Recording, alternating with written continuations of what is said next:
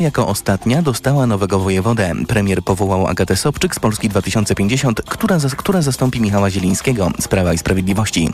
To pierwsza kobieta na tym stanowisku w historii województwa. Maciej Szefer. Nowa wojewoda ma 35 lat. Jest ekonomistką z wykształcenia. Pracowała w referacie polityczno-ekonomicznym ambasady RP w Dublinie w Irlandii, a także w konsulacie generalnym RP w Sydney w Australii. To będzie wojewoda, który jest blisko ludzi. Agata Sobczyk to osoba sumienna, pracowita i lojalna. Jest najmłodszą wojewodą w historii Wielkopolski, przekazał mi Łukasz Dębski z Polski 2050. Nowa wojewoda stała na czele Stowarzyszenia Polska 2050 w Wielkopolsce. W ostatnich wyborach parlamentarnych startowała do Sejmu z list trzeciej drogi, ale nie zdobyła mandatu.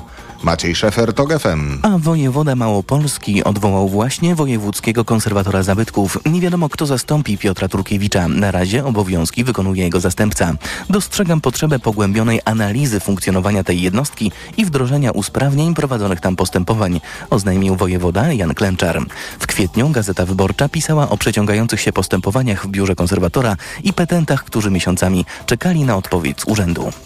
Naukowcy z Politechniki Krakowskiej odkryli nową metodę usuwania narkotyków z organizmu. W przyszłości może być ratunkiem dla osób, które przedawkują.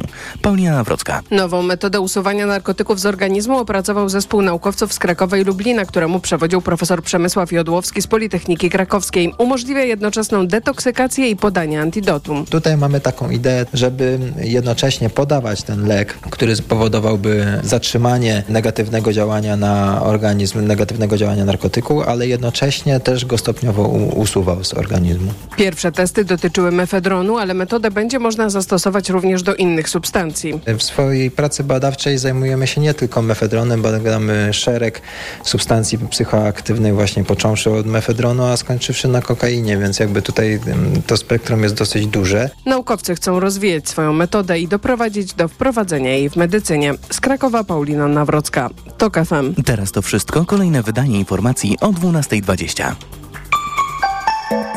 Pogoda. Zachmurzenie dziś umiarkowane, nawet duże. Miejscami, głównie w północnej połowie kraju, popada deszcz. Od plus 3 stopni Celsjusza na północnym wschodzie, około 7 stopni w centrum i na zachodzie, do 10-11 miejscami na Podkarpaciu. Momentami dość silny wiatr. Radio TOK FM. Pierwsze radio informacyjne. Popołudnie Radia TOK FM. Dzień dobry, przed mikrofonem Marta Perchuć-Burzyńska. Zapraszam Państwa na popołudnie Radia Tok FM. Program wydaje Martyna Osiecka, realizuje Kamil Wróblewski. Moimi Państwa gośćmi są Beata Chmiel, menedżerka kultury, Stowarzyszenie Kobiety Filmu. Witam serdecznie. Dzień dobry. Jest z nami również Michał Nogaś, dziennikarz Gazety Wyborczej. Dzień dobry. I Jakub Majmurek, filmoznawca, krytyk filmowy związany z krytyką polityczną. Dzień dobry Państwu. I w tym oto gronie, proszę Państwa, będziemy trochę podsumowywać i trochę patrzeć w przyszłość polskiej kultury i polskich mediów, rozmawiać rozmawiając o tym, co ważnego wydarzyło się po zmianie władzy w Polsce, a musimy zacząć od telewizji polskiej przejętej przez y, obecną władzę, okupowaną przez byłą władzę, pozbawioną 3 miliardów złotych y, z budżetu. Wczoraj minister kultury, kultury, po tym jak prezydent zawetował ustawę okołobudżetową z 3 miliardami dla TVP, zdecydował o postawieniu mediów w stan likwidacji. No właśnie, jak myślicie? Czy jest tak, że suma summarum e, rządząca dzisiaj koalicja realizuje w ten sposób swoje wyborcze obietnice i swój pierwotny plan?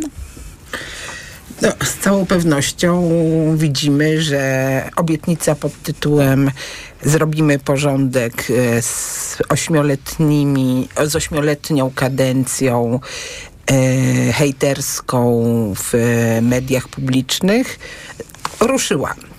E, powiem tak, y, ważniejsze nawet niż ten program naprawczy, bez względu na to, jak on się toczy, z jakimi wyrwami i tak dalej, e, co interesuje moim zdaniem tylko grupy zainteresowane tym szczególnie, czyli polityków, dziennikarzy i ludzi zajmujących się mediami publicznymi, bo jak włączymy któryśkolwiek z kanałów telewizji polskiej, łącznie z TVP Info, to tam normalni widzowie widzą to, co albo słyszą, co, czego się spodziewają w okresie świąt. Kolendy, filmy, seriale, które znają i lubią. Delfinie. Dla nich ta mhm. rewolucja w ogóle nie nastąpiła.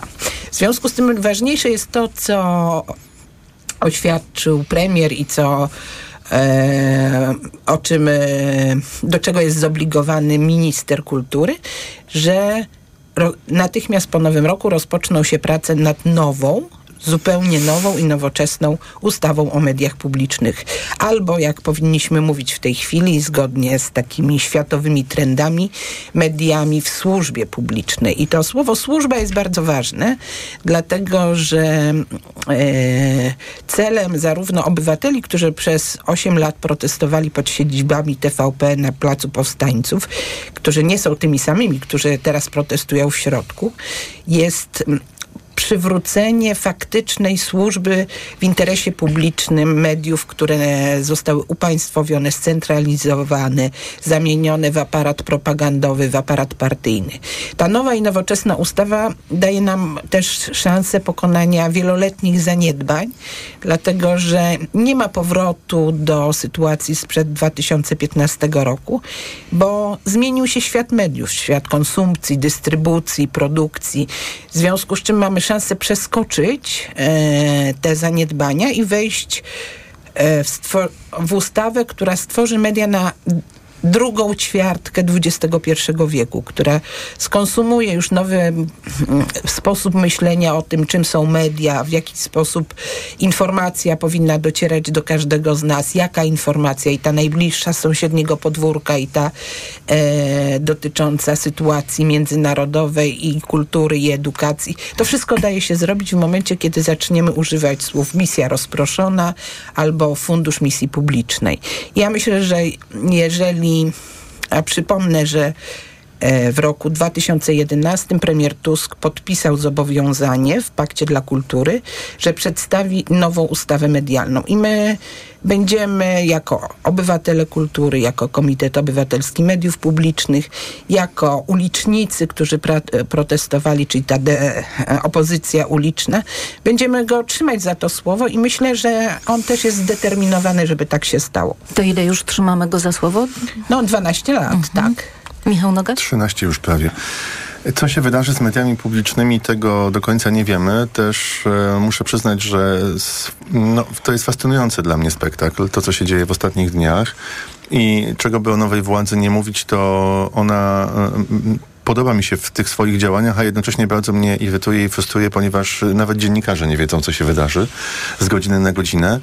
Na pewno wczorajszy ruch ministra Sienkiewicza zmienia wszystko w tej sytuacji, którą oglądaliśmy od kilku dni.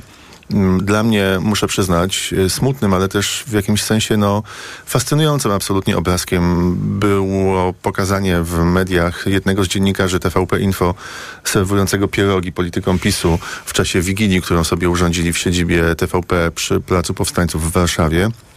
I to jest, myślę, najlepsze podsumowanie tego, o czym mówiła Beata, czyli ośmiu lat e, bycia w służbie nie obywatelom, tylko konkretnej partii. Teraz y, wydaje się, że ten ruch, który przeprowadził minister y, Sienkiewicz, który zapowiedział premier i też umówmy się, bo taka jest narracja w mediach prawicowych, to nie jest tak, że tylko Platforma to zmienia. To znaczy to się dzieje przy wsparciu wszystkich członków koalicji rządzącej. Mhm. Czyli... I nawet Konfederacji, co wczoraj zostało ogłoszone. Czyli ta narracja PiSu, że to Tusk się mści, nie jest do końca prawdziwa, dlatego że wszyscy pozostali członkowie koalicji też podnoszą za tym rękę. Natomiast to, co się wydarzyło wczoraj, jest chyba najbardziej w prawie z tych wszystkich decyzji, które widzieliśmy. E, minister Sienkiewicz, e, wprowadzając spółki, e, czyli TVP, Polskie Radio i PAP w stan likwidacji, jako likwidator został też jednoosobowym zarządem i to on będzie podejmował decyzje. Myślę, że ten ruch był konieczny, żeby uspokoić sytuację, żeby posłowie PiSu nie spali w siedzibach PAP-u czy telewizji polskiej, żeby te spółki mogły normalnie funkcjonować. Natomiast to, co się wydarzy w najbliższych miesiącach, miesiącach czy nawet latach jest niewiadomą, dlatego że jak mówiła Beata, nie wiem czy Kuba się z tym zgadza, no powołanie, stworzenie nowej ustawy medialnej będzie wymagało, jeżeli mamy być państwem demokratycznym i przestrzegać wszystkich procedur, wielomiesięcznych konsultacji. To może trwać nawet do roku 2025, kiedy będziemy mieli wybory prezydenckie w Polsce, których PiS raczej nie wygra i dopiero wtedy nowy prezydent czy nowa prezydentka podpisze mhm. w zgodzie, w porozumieniu z parlamentem tę ustawę i będzie można na poważnie odbudować media publiczne. To się nie wydarzy o tak za pstryknięciem palca na pewno. Jakub No tak, na pewno gdyby nowa koalicja rządowa dostała bardzo wyraźny mandat do tego, by w mediach publicznych zrobić rewolucję. I ta rewolucja wymaga dwóch etapów. Pierwszy etap obserwujemy właśnie na naszych ekranach. To jest po prostu wyłączenie e, mediów jako narzędzi propagandowych e, jednej partii. Dzieje się to dosyć sprawnie, dużo szybciej niż się spodziewało wielu komentatorów, choć nie bez e, oporu drugiej strony, choć nie bez e, no, pewnych też e, jednak taktycznych, taktycznych klęsk. Nie udało się na przykład e, cały czas, chociaż podobno to już ma się wkrótce stać, przejąć kontroli nad TVP Info i nad telewizyjną agencją informacyjną. No bo tam się zamknął i okupuje budynek Stary za- wice, wice, nie, kolejny, kolejny prezes Adamczyk, Tak, prawda? Samozwanie. więc, więc e, wcz- wcześniej jeszcze dyrektor Taja Adamczyk razem ze zastępcami panami Pereirą i Czulickim. Więc e, tutaj może idzie to, idzie, idzie, idzie to szybciej niż się wielu spodziewało, chociaż nie tak gładko też, jak, jak być może moglibyśmy na to liczyć. Ale to jest tylko pierwszy etap. Pierwszy etap to jest jak gdyby przy, e, odebranie mediów jednej partii, która je zawłaszczyła. To jest wyłączenie tego hejtu, tej propagandy, no, która była problemem także dla wielu nawet wyborców PiSu w ciągu ostatnich ośmiu lat. I to jest coś, co jest stosunkowo e, proste, jak wielkich problemów dzisiaj by nie sprawiali posłowie PiS okupujący różne medialne spółki. Prawdziwym wy- wyzwaniem i to rzeczywiście jakimś takim wyzwaniem też na poziomie koncepcyjnym, intelektualnym jest to, jak ułożyć te media publiczne właśnie pod kątem wyzwań, jakie przed rynkiem medialnym, przed w ogóle sferą publiczną stawia współczesny świat. Świat, w którym e, m, takie media jak radio czy telewizja i w ogóle myślenie w takich kategoriach jak TVP czy Polskie Radio stają się coraz bardziej anachroniczne, w której trzeba się zastanowić, czy w ogóle powinniśmy na przykład myśleć kategoriami anten i spółek takich jak TVP o mediach publicznych, czy raczej w kategoriach jednak właśnie produkcji treści, w której e, mamy potężny problem nie z brakiem dostępu do informacji, czy z brakiem dostępu na przykład do treści kultury, ale z ich nadmiarem i z tym, w jaki sposób widz może znaleźć wśród tego nadmiaru jakieś ścieżki, które przynoszą mu raczej poznawczy, nie tylko poznawczy pożytek, a nie szkodę, w której mamy jak gdyby problem ochrony przed dezin- społeczeństwa przed dezinformacją i na te wszystkie problemy e, nowe media publiczne będą musiały, problemy i wyzwania jakoś musiały odpowiedzieć. Dlatego też właśnie bardzo ważne jest, by ta ustawa medialna została naprawdę dobrze skonsultowana z możliwie najszerszym środowiskiem, by została przyjęta no, w możliwie przejrzystym, otwartym na debatę procesie legislacyjnym. E, No a jakimś marzeniem, e, być może dzisiaj niemożliwym do zrealizowania jest taka, by została przyjęta w możliwie jak najszerszym konsensusie, tak by w sytuacji, gdy to wahadło, gdyby to wahadło odwróciło się znowu w inną stronę, e, byśmy znów nie mieli jak gdyby powrotu do TVP z ostatnich ośmiu lat. Michał Nagaś, masz kilkanaście, dziesiąt sekund. Chcę tylko powiedzieć, o, odnosząc się do tego, co powiedział przed chwilą Jakub, y, że ten konsensus nie może wyglądać tak, że jedna antena telewizyjna należy do jednej partii, a druga do drugiej, jak y, Były takie też pomysły. proponowano. Chcę powiedzieć, że moim zdaniem e, minęło 8 lat. Świat mediów się niesamowicie zmienił. Wydaje mi się, że nowe media publiczne, o ile one powstaną, w ogóle nie powinny ścigać się z mediami prywatnymi, które oferują wszystko, natomiast w których z racji tego, jaki one mają status i jak funkcjonują, mało jest miejsca na edukację, misję, e, komentarze takie, które będą w jakimś sensie edukowały społeczeństwo. Tego bym się e, chciał e, dowiedzieć od rządu. Czy taki jest plan?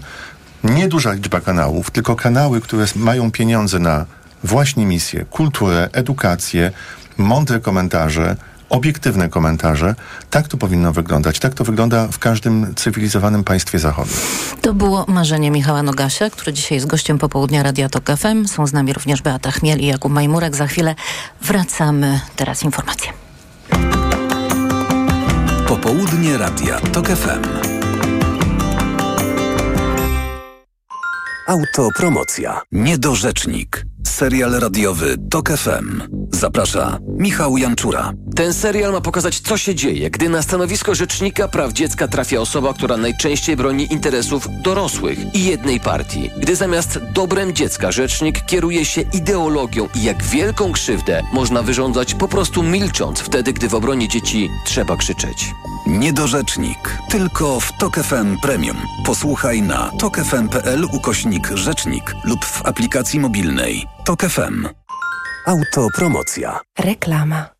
Tylko do niedzieli w euro. Jedna lub aż dwie raty gratis na cały asortyment z wyłączeniem produktów Apple i kodów aktywacyjnych. I do marca nie płacisz. RRSO 0%.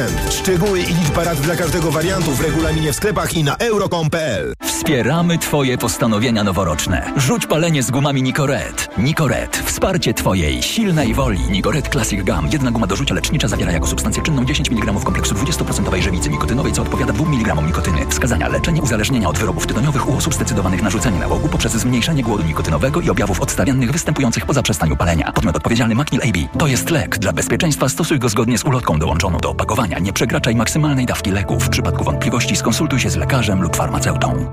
No, Barbara, święta, święta, a po świętach... Czyszczenie magazynów Media Expert. Wielkie czyszczenie magazynów w Media Expert. Na przykład Apple Watch 7. Najniższa cena z ostatnich 30 dni przed obniżką 3499 zł. Teraz za jedyne 2799. Z kodem rabatowym taniej aż o 700 zł. Wielkie wietrzenie magazynów Black Red White trwa. Teraz tysiące mebli i dodatków nawet do 50% taniej oraz zakupy w 10 ratach. RRSO 0%. Nie przegap najlepszych okazji. Tylko do 14 stycznia. Szczegóły w salonach i na brw.pl. A gdzie wszyscy? Mieli być w salonie. No i są w salonie Orange, bo tam wystartowała wyprzedaż. Tylko teraz smartfony nawet 700 zł taniej i akcesoria w super cenach. Przyjdź do salonu lub zadzwoń na infolinię 801 234 567. Orange. Pierwsza w Polsce indywidualna wystawa ukraińskiego artysty Walentyna Odnowiuna. Czy piękno fotografii może kryć powracające wciąż zagrożenie dla ludzkiej wolności? Zaskakujące obrazy miejsc wykorzystywanych przez zwalczające się reżimy. Zobacz w Nomusie, dziale Muzeum Narodowego w Gdańsku do 28 stycznia. Czyszczenie magazynów w Media Expert, a do tego na produkty objęte promocją 30 rat 0% i dwie raty zapłacimy za Ciebie. RRSO 0% i do marca nie płacisz. Gdzie wielki wybór mam? W Kauflandzie. Z Kaufland Card w czwartek schab wieprzowy bez kości w opakowaniu kilogram 11,99, 5 na osobę. W piątek i sobotę filet z piersi kurczaka kilogram 10,99, 3 na osobę. Idę tam, gdzie wszystko mam. Kaufland. Reklama. Radio TOK FM. Pierwsze radio informacyjne. Informacje TOK FM. 12.20 Piotr Jaśkowiak zapraszam. Na konto polskiego rządu wpłynęła zaliczka na poczet Krajowego Planu Odbudowy. Poinformowała o tym minister funduszy i polityki regionalnej Katarzyna Pełczyńska-Nałęcz. Chodzi o 5 miliardów euro przeznaczonych na zmiany w energetyce. Pozostałe pieniądze z Unijnego Funduszu Odbudowy Komisja Europejska zablokowała do czasu spełnienia warunków nazywanych kamieniami milowymi. By sięgnąć po te środki, Polska musi m.in. zmienić przepisy dotyczące postępowań dyscyplinarnych wobec sędziów. Słuchasz informacji TOK FM. Rosyjski dyktator powiedział przywódcy chińskiej partii komunistycznej, że zamierza prowadzić wojnę z Ukrainą przez co najmniej 5 lat, ujawnił japoński portal Nikkei Asia. Władimir Putin rozmawiał z Xi Jinpingiem w marcu w Moskwie. Wkrótce potem Chińczycy zaproponowali własny plan pokojowy dla Ukrainy, z którego ostatecznie nic nie wyszło. Rząd w Pekinie nie potępił napaści na naszych sąsiadów i nie przyłączył się do sankcji nałożonych na Kreml, a wiele świadczy o tym, że przyczynia się do ich omijania. Turecki parlament zapewne nie będzie w nadchodzących tygodniach głosował nad przyjęciem Szwecji do NATO. Zielone światło dała Komisja Spraw Zagranicznych, ale decyzje muszą podjąć wszyscy deputowani i zapewne nie zrobią tego przed połową stycznia. Już tylko dwa kraje paktu nie zgodziły się na przyjęcie Szwedów, to Turcja i Węgry, które zabiegają o przyjazne stosunki z Rosją. W wieku 94 lat zmarł Gaston Glock, austriacki inżynier, twórca i producent popularnych na całym świecie pistoletów samopowtarzalnych. W latach 80. był to pierwszy na świecie pistolet polimerowy, a nie ze stalowym szkieletem. Działalność biznesową Glock zaczął od produkcji wyposażenia domowego, głównie zawiasów, karniszy i mosiężnych okuć. Później produkował pasy do karabinów i noże dla austriackiej armii. Gaston Glock dorobił się na produkcji broni gigantycznej fortuny. Kilka lat temu jego majątek szacowano na ponad miliard dolarów. Więcej informacji w TOK FM o 12.40. Pogoda. 4 stopnie Celsjusza dzisiaj w Białymstoku, w Warszawie, Łodzi i Lublinie 6, w Poznaniu i Gdańsku 7, a 8 w Krakowie, Katowicach i Wrocławiu. Pochmurno, gdzie niegdzie deszcz, zwłaszcza w północnej połowie kraju. Dość mocny wiatr, głównie na Podkarpaciu i nad morzem. Radio TOK FM. Pierwsze radio informacyjne. Popołudnie Radia TOK FM. Marta Perchuć-Burzyńska przed mikrofoną. Dziś w popołudniu Radia Tok FM. Moimi Państwa gośćmi są Beata Chmiel, menedżerka kultury, Michał Nogaś, Gazeta Wyborcza, Jakub Majmurek, krytyka polityczna. Rozmawiamy o przyszłości kultury, ale także o tym, co wydarzyło się w ostatnim czasie. Szybkie, dość ważne decyzje personalne minister kultury Bartłomiej Sienkiewicz podjął w ostatnich dniach. W piątek przed Wigilią został zwolniony dyrektor Zachęty Janusz Janowski. No i wiele osób oceniło te, te decyzje, to zwolnienie jako takie... Mm, symboliczne zakończenie tego, czym było przejmowanie kolejnych instytucji kultury w ostatnich latach przez PiS.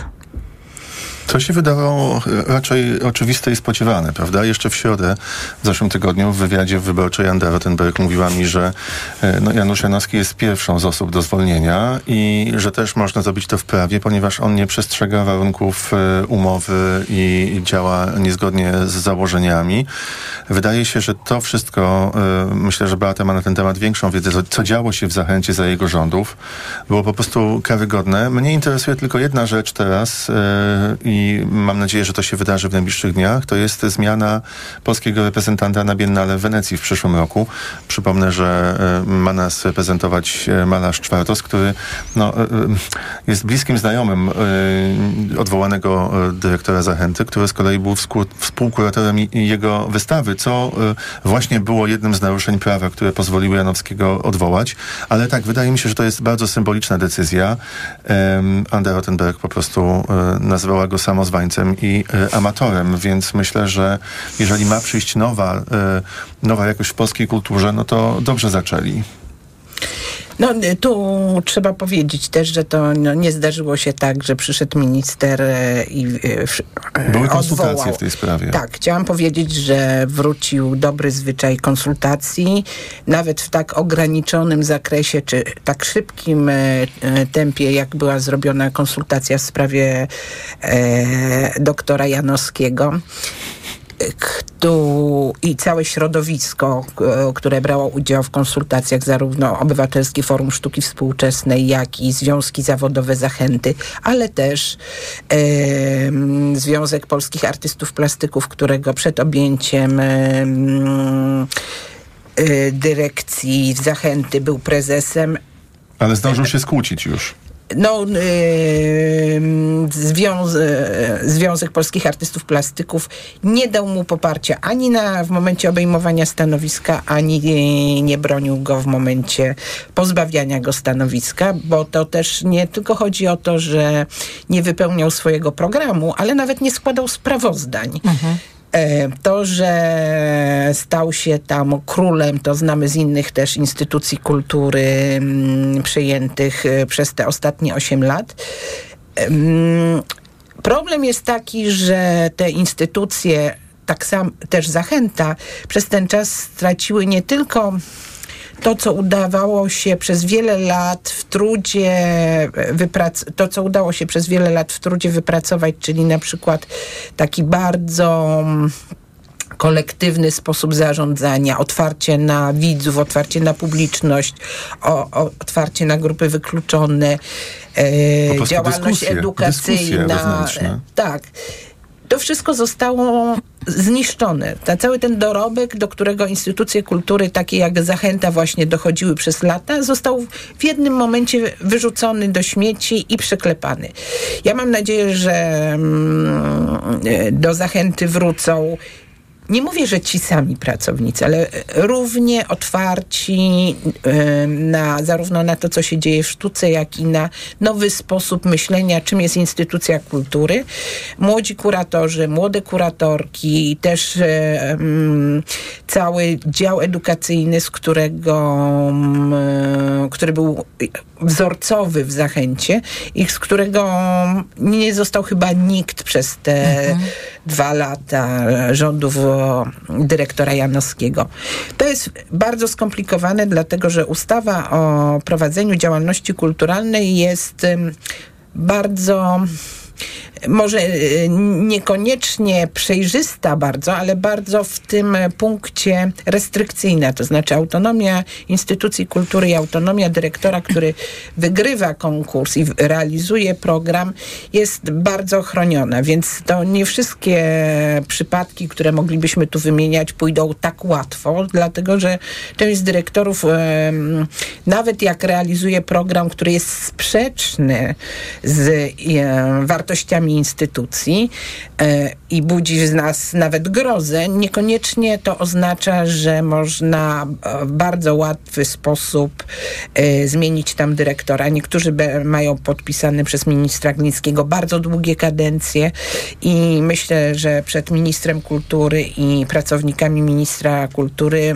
jest bardzo trudne zadanie przejścia też przez audyty tych instytucjach, w których oczywiście pomaga bardzo e, Najwyższa Izba Ko- Kontroli, która dorocznie robi kontrolę w instytucji i wiele z tych instytucji w gruncie rzeczy już dawno powinno być e, pozbawione dyrektorów ze względu na wykroczenia administracyjne, czy nawet dalej idące rzeczy. No i wiadomo, że to się nie działo. Wszystko przed ministrem. Dajmy mu kilka tygodni przynajmniej, żeby mógł to wykonać. No dobrze, a jakich równie głośnych kolejnych dymisji w instytucjach kultury się spodziewacie w najbliższym czasie? No ja myślę, że tutaj... Takich, których sobie życzycie. Jakby przechodząc do innej dziedziny kultury już, czyli na przykład bliskiej Michałowi, a też Kubie literatury i książek, możemy em, przywołać przykład e, zarówno Instytutu Książki, jak i Instytutu Literatury.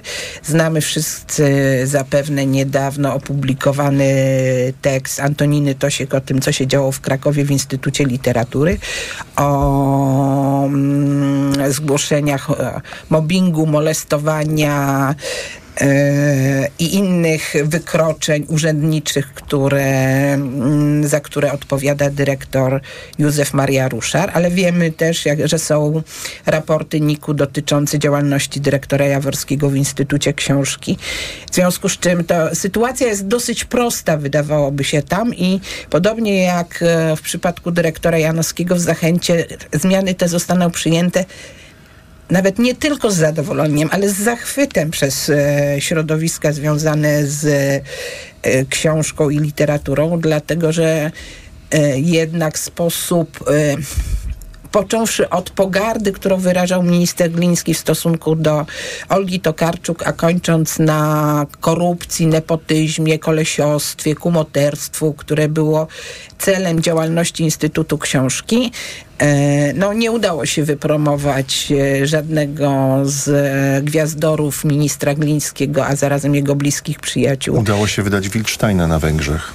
O, brawo, ale z, wiemy, jakim wstydem było opublikowanie w niemieckiej prasie listu, który od męża pani Przyłębskiej, który pełnił wówczas funkcję ambasadora, otrzymał dyrektor e, jednego z największych i najbardziej prestiżowych wydawnictw niemieckich, który to pan Przyłębski oferował mu cuda nie za e, publikowanie książek Bronisława Wilcztajna i nie zrozumiał, że to tak nie działa w świecie. Więc to będzie moim zdaniem dosyć prosty ruch i w dodatku sytuacja wy, wymaga uzdrowienia. Nie, Ale wiesz, prosty ruch, nie wiadomo tak naprawdę, w którą to Poczekaj, pójdzie jak mi, stronę. Mhm. e, pozwolisz, to ja powiem, co, co ja myślę, nie co zrobi minister, że wy, wymaga też naprawy sytuacji sprzed 2015 roku, kiedy Instytut Książki tak się błąkał pomiędzy Krakowem a Warszawą. Mhm. Nie ma powodu, żeby Instytut Książki był w Warszawie.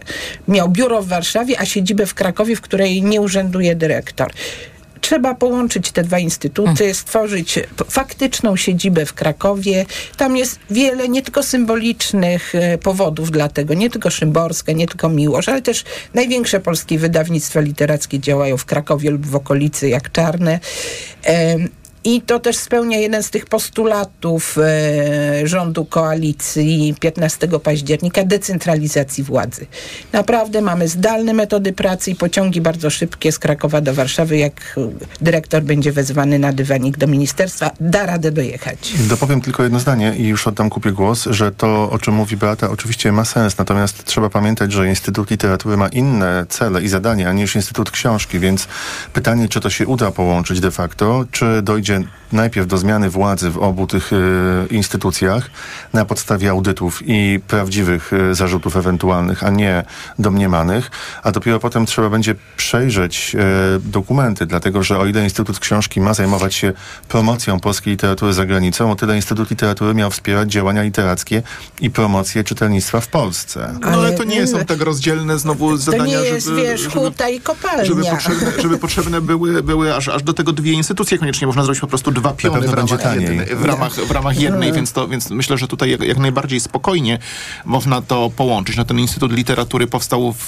w czasach premiera Glińskiego i też miałem takie, też można było odnieść takie wrażenie, że on ma jednak wspierać dość konkretną twórczość literacką, ponieważ też jak gdyby jednym z celów e, działania polityki kulturalnej PiSu było coś, co ładnie nazywało się redystrybucją prestiżu i pogardy. Ach, zapomniałam, to jest wspaniałe. E, mianowicie PiS miał taką diagnozę i związani z nim intelektualiści czy artyści, że w Polsce po 89 roku ze sprawą różnego rodzaju układów odziedziczonych jeszcze z poprzedniego systemu doszło do niesprawiedliwej dystrybucji prestiżu w dziedzinie kultury i środowiska, które tego prestiżu nie powinny mieć aż tak dużo, dostały tego prestiżu aż nadmiar, zasłużone, patriotyczne, utrzymujące kaganek patriotycznej kultury środowiska tegoż prestiżu i różnych związanych z nim rzeczy, na przykład pieniędzy, były pozbawione. Stąd konieczna jest zmiana. I o ile rzeczywiście nie jest zbyt wielkim problemem, kiedy ma się władzę dosypać różnego rodzaju środowiskom, które wcześniej e, były na różne sposoby w polu kultury nie tak hegemoniczne pieniędzy, no i to rzeczywiście robione, no to myślę, że po ośmiu latach można powiedzieć, że operacja redystrybucji prestiżu no nie działa tak prosto i nawet po pobudowaniu do tego e, instytutów e, dysponujących budżetem, swoimi pismami literackimi, różnego rodzaju możliwościami działania, zarówno w kraju, jak i za granicą, no z tą redystrybucją prestiżu i redystrybucją, nie wiem, hierarchii, czy to w polu literackim, czy filmowym, czy sztuk wizualnym, bo temu też na przykład były podporządkowane takie ruchy jak e, nominacje w Zachęcie, czy w Zamku Ujazdowskim, no to idzie dosyć, dosyć opornie i ten projekt e, można powiedzieć, że zakończył się klęską. No i w tej chwili nowa władza, nowe Ministerstwo Kultury w jakimś sensie musi po tej klęsce posprzątać i przyjrzeć się różnego rodzaju instytucjom, które czy to zostały utworzone, czy zostały przejęte i głęboko zreformowane, czy ktoś by powiedział zdeformowane w wyniku, w wyniku, w wyniku tego działania i zastanowić się, co z nimi dalej. No i tutaj jak gdyby trzeba, no, po pierwsze trzeba odróżnić dwie rzeczy. No jedna taką jest, czy oceniamy po, powiedzmy daną instytucję krytycznie, ale uznajemy, że ona jak gdyby mieści się w warunkach prawa, no i to jest no, po prostu no, cena autonomii kultury. No, mamy po prostu dyrektora instytucji, który realizuje może trochę odjechany program, no ale jednak jakoś tam mieszczący Ale Kuba, się... przepraszam, że ci przerwę, ale autonomia nie znaczy, że dyrektor realizuje swój program. Oczywiście. On ma realizować ramach- program ministra kultury. Okej, e, e, no ale czy powiedzmy to się jeszcze mieści jakoś w ramach tej autonomii, czy się, czy się nie mieści? No a właśnie to trzeba się przyjrzeć tym przypadkom i wyciągnąć e, konsekwencje, gdy w danej instytucji no, dochodzi czy to albo do niegospodarności środkami publicznymi, albo po prostu realizacji e, programu całkowicie sprzeczną z tym, do czego ta instytucja jest powołana, albo, i bo i też przecież z takimi doniesieniami mieliśmy w mediach do czynienia, do jakichś drastycznych przypadków mobbingu. Tutaj też myślę, że prawa pracownicze, jeśli się przyjrzy temu, jak one były przestrzegane czy nieprzestrzegane, e, no też mogą być e, całkiem dobrym e, powodem do tego, by zmienić dyrekcję. Tutaj też jak gdyby PiS ustanowił precedens jednak takiego bardzo twardego, bardzo twardej zmiany. Czy to na przykład zmiana w Instytucie Adama Mickiewicza, kiedy odwołano, odwołano Pawła Potoroczyna, czy na przykład Wrócimy zmiana w, zmiana w. PISFie, tak, gdzie odwołano poprzednią dyrektorkę, no to to były też takie zmiany bardzo robione na twardo, na granicy prawa. E, Albo nie poza. Albo no, Potoroczyn wygrał później, prawda? Magda Sroka też No wygrała. jak to wszystko też, odkręcić? Więc, e, więc, tak. tutaj, więc tutaj też jak gdyby no, y, PiS nie może jak gdyby krzyczeć, że on robił inaczej i ustanowił wyższe standardy. Jakub Majmurek, Michał Nogaś, Beata Chmiel to goście popołudnia Radia Tok FM. Za chwilę wracamy, teraz informacje. Popołudnie Radia TOK FM. Autopromocja. Boski podcast o świętach. Tylko w TOK FM Premium. Zaprasza Karolina Oponowicz. Dlaczego strój Mikołaja szokuje katolików w Brazylii? Czy w cerkwi są choinki i żółbek w czasie Bożego Narodzenia? Co jedzą buddyści w rodziny Buddy? Czy w żydowskim domu wypada życzyć komuś bogactwa? Czy chińskie ciotki też pytają podczas świąt, kiedy wyjdziesz za mąż? O to wszystko pytam wyznawców różnych religii. Boski podcast o świętach. Tylko w TOK FM Premium. Wszystkie odcinki tego podcastu znajdziesz na tokefm.pl oraz w aplikacji mobilnej TOK FM. Autopromocja. Reklama. RTV Euro AGD. Teraz w euro wielka wyprzedaż na produkty objęte akcją. 4K 55 tali. Toshiba. Najniższa teraz ostatnich 30 dni przed obniżką to 1999. Teraz za 1899 zł. I dodatkowo jedna lub aż dwie raty gratis na cały asortyment z wyłączeniem produktów Apple i kodów aktywacyjnych. I do marca nie płacisz. RRSO 0%. Tylko do niedzieli. Regulamin w sklepach i na euro.com.pl. Pierogi i groch, kapusta i karp. Gdy za dużo zjesz, świąt zatracisz czar. By gazy nie doskwierały, trawieniu nie przeszkadzały. Trawisto plan doskonały, wnet wspomoże cię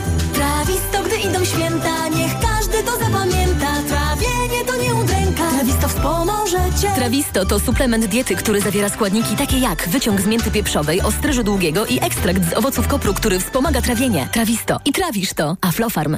Nowe książki, magazyn do czytania już w sprzedaży, a w nim 10 książek roku